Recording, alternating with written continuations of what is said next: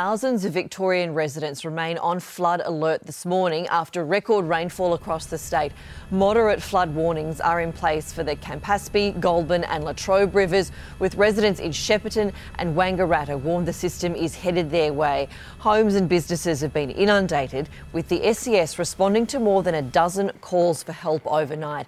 The main area of concern remains the Latrobe River at Thoms Bridge.